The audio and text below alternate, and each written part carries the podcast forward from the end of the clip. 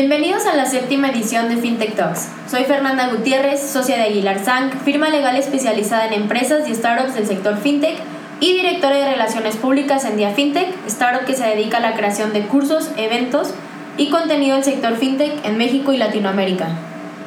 En esta emisión mi compañero Roberto Aguilar y yo les vamos a compartir diferentes datos relativos a la inclusión financiera en México y Latinoamérica. Primero les vamos a explicar qué es lo que se entiende por inclusión financiera. Después les vamos a compartir algunos datos de diferentes países en, Latinoamérica y analizar a grandes rasgos cómo está esta situación en Latinoamérica. Y finalmente lo vamos a aterrizar un poquito y analizaremos cómo vamos aquí en México. Según el Banco Mundial, la inclusión financiera significa, ya sea para personas físicas y empresas, tener acceso a productos financieros que sean útiles y asequibles y que satisfagan nuestras necesidades prestados de manera responsable y sostenida. ¿Sabías que, según datos del Banco Mundial, en América Latina y el Caribe, el 55% de los adultos tiene un teléfono celular y acceso a Internet? Es decir, 15 puntos porcentuales más que el promedio del mundo en desarrollo. ¿Qué opinas de esto, Robin? Claro, Fer, creo que el tema del amplio acceso que existe en Latinoamérica a la tecnología digital podría ser una oportunidad que permita el crecimiento acelerado del uso de la tecnología financiera, ¿no? es decir, del uso de las fintechs. De acuerdo al eh, quinto informe de inclusión financiera de la Federación Latinoamericana de Bancos, mejor conocido como FELABAN, señala que la banca y el sector financiero alertan sobre una falta de habilidades de los ciudadanos en Latinoamérica para aplicar y manejarse con conceptos básicos de las finanzas personales. Es decir, o sea, hace falta un tema de educación financiera en Latinoamérica. La realidad es que, eh, pues además existen importantes retos por delante en materia de digitalización y el principal tiene que ver con la necesidad de una mayor infraestructura y autopistas digitales que permitan a las empresas y a los consumidores un punto de encuentro y conexión para poder realizar transacciones.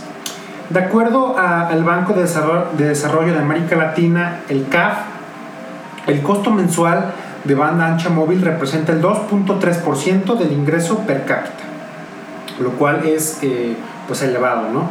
Y bueno, de acuerdo al, informe de inclusión financiera que les mencionaba, eh, pues en, este informe se señalan los principales obstáculos en países latinoamericanos para, eh, eh, o sea, en temas de inclusión financiera, ¿no? En Argentina, por ejemplo, eh, se establece o se determina que uno de los principales obstáculos es el elevado uso de efectivo. En Costa Rica, uno de los principales desafíos son las restricciones legales que existen, por ejemplo, en Honduras, eh, la principal causa son los elevados niveles de pobreza, en Chile las altas tasas de interés, en Colombia la alta informalidad económica, en Paraguay la escasa o nula educación financiera, en Perú los altos costos eh, percibidos eh, que tiene la población de, la banca. ¿no? Y bueno, Fer, ¿tú cómo, cómo, ves esto y también cómo, cómo estamos en México? Interesantes los obstáculos que nos menciona Robbie, sin embargo sí considero muy importante primero que nada detectar dónde está el problema, ¿no? Entonces, bueno, ya cada país tendrá su propio obstáculo y ojalá que empiecen a tomar cartas en el asunto. Y bueno, aterrizando este tema México, la verdad es que desafortunadamente no vamos tan bien, o sea, vamos ahí similares a como va América Latina pero bueno, Robbie, te comento, a ver, ¿tú sabías que aquí en México solo el 30% de la población cuenta con educación financiera? En contraste con países como Suecia, Noruega y Dinamarca, cuyos porcentajes se elevan hasta un 71%. Por ejemplo, también en Canadá ubicamos que tienen un 68% y en Reino Unido un 67%. Y es por esto que te menciono que una de las prioridades del gobierno de México ha sido incentivar la inclusión financiera. y por esta razón se han desarrollado diferentes iniciativas que la fomenten, así como diferentes investigaciones que nos puedan ayudar a comprender las guías del comportamiento y cuál ha sido la evolución que ha tenido la inclusión financiera en el país. Y uno de estos mecanismos, y creo yo uno de los más importantes, fue la encuesta nacional de servicios financieros que se realizó en 2018, también conocida como la ENIF. Y en esta edición que te comento, esta encuesta considera cuatro componentes principales para que ellos puedan establecer la ruta de lo que se define como inclusión financiera y al final poder evaluar la situación del país. Estos componentes son el acceso a la infraestructura bancaria, el uso de los productos y servicios, la protección al usuario y finalmente la educación financiera. ¿Qué te parece, Roby, si comentamos algunos de los principales hallazgos que nos arrojó la encuesta? Sí, claro, mira, en esta encuesta eh, del ENIF, uno de los principales hallazgos y, que se me hace bastante interesante es eh, que se hace una comparación entre el 2015 y el 2018 respecto a la población de 18 a 70 años, es decir, o sea, gente eh, pues mayores de edad que tienen un producto financiero. Y este, o sea, producto financiero pues se refiere a que tengas una cuenta de banco, ya sea de nómina, ahorro, para recibir apoyos de gobierno, este, temas de crédito formal, como tarjetas de crédito, hipoteca, eh, seguro o cuenta de ahorro para el retiro, las afores y demás, ¿no? Y esta, eh, este reporte eh, determina que del 2015 al 2018 hubo 2 millones de personas más con al menos un producto financiero. Es decir, 2 millones de personas más se incluyeron eh, al sistema financiero en México y para el 2018 tenemos eh, que de la población mayor el 68% tiene acceso a al menos un producto financiero.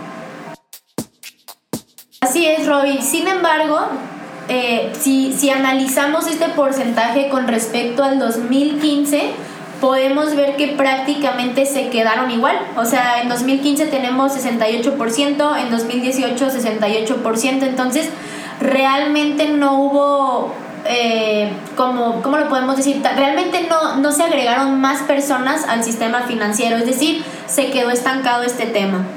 Y bueno, a mí uno de los hallazgos que me pareció interesante fue, así como tú lo referiste, los productos financieros, ¿Qué tipo de productos financieros tienen los adultos mayores aquí en México? Eh, podemos ubicar que tenemos las cuentas, los créditos, los seguros y el ahorro para el retiro. Sin embargo, como nos los mencionó Roberto, el estudio hace una comparación del 2015 al 2018 y cuando traducimos esto a porcentajes, realmente podemos ver que durante este periodo de tres años no hubo un, un crecimiento exponencial Sí hubo crecimiento, sin embargo, el máximo crecimiento que hubo fue del 3%, es decir, muy, muy poquito. Otro, eh, otro de los principales hallazgos que nos llama bastante la atención es lo referente al uso de infraestructura financiera, es decir, la población mayor, o sea, es decir, población mayor es gente de 18 a 70 años, ¿no? Y el porcentaje por tipo de uso de infraestructura financiera. Y, eh, o sea, aquí hay como tres, eh, tres, tres divisiones, ¿no? La gente que usa cajeros, la gente que usa sucursales bancarias o la gente que utiliza establecimientos comerciales, es decir, o sea, ni bancos, o sea, más bien a lo mejor un Oxxo, un 7-Eleven o un supermercado para acceder al sistema financiero, ¿no? Y se arroja que el 45% de la población utiliza cajeros. Ese es su,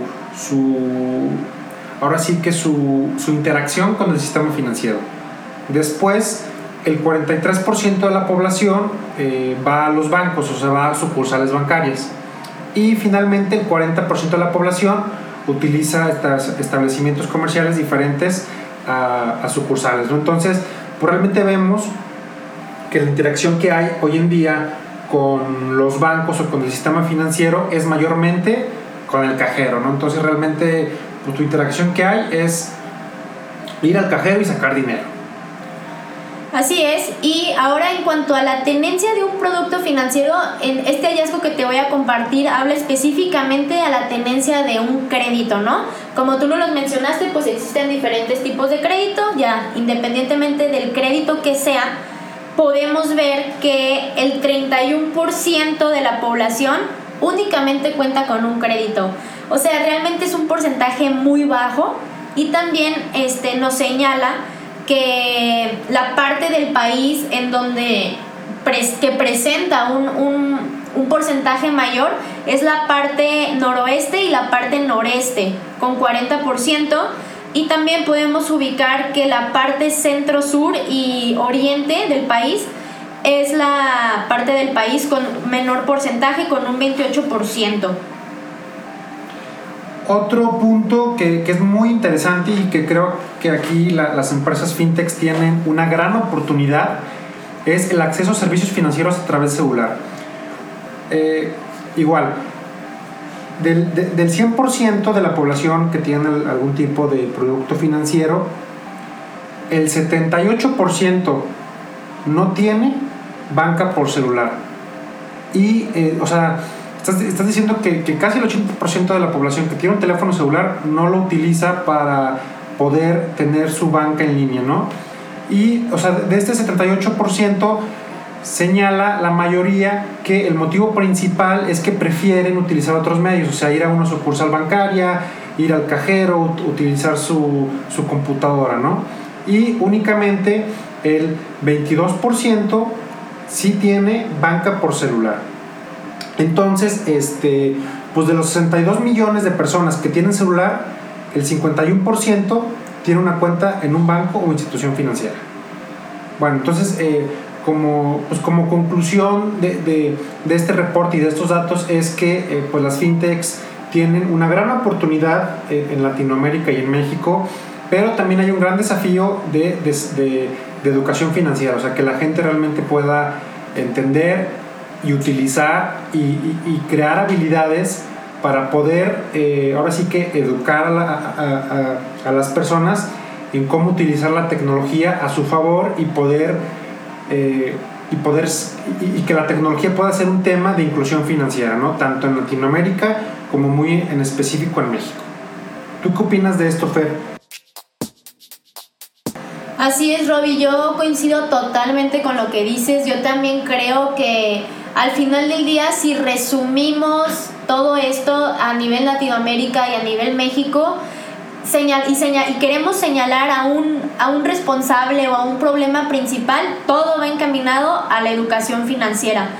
Yo la verdad es que ojalá que la gente se interese en temas de educación financiera y podamos eh, enseñársela a la gente desde muy chica temas de educación financiera porque de verdad, de verdad son muy importantes y es súper importante si los países tienen aspiraciones de convertirse en un país de primer mundo y digitalizado y todo.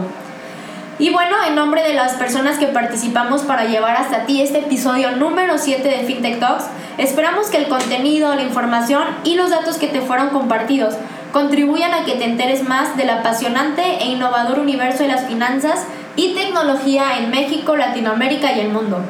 Y recuerda seguirnos en Facebook, Twitter, LinkedIn, YouTube y Spotify. Ya estás al día con Día FinTech.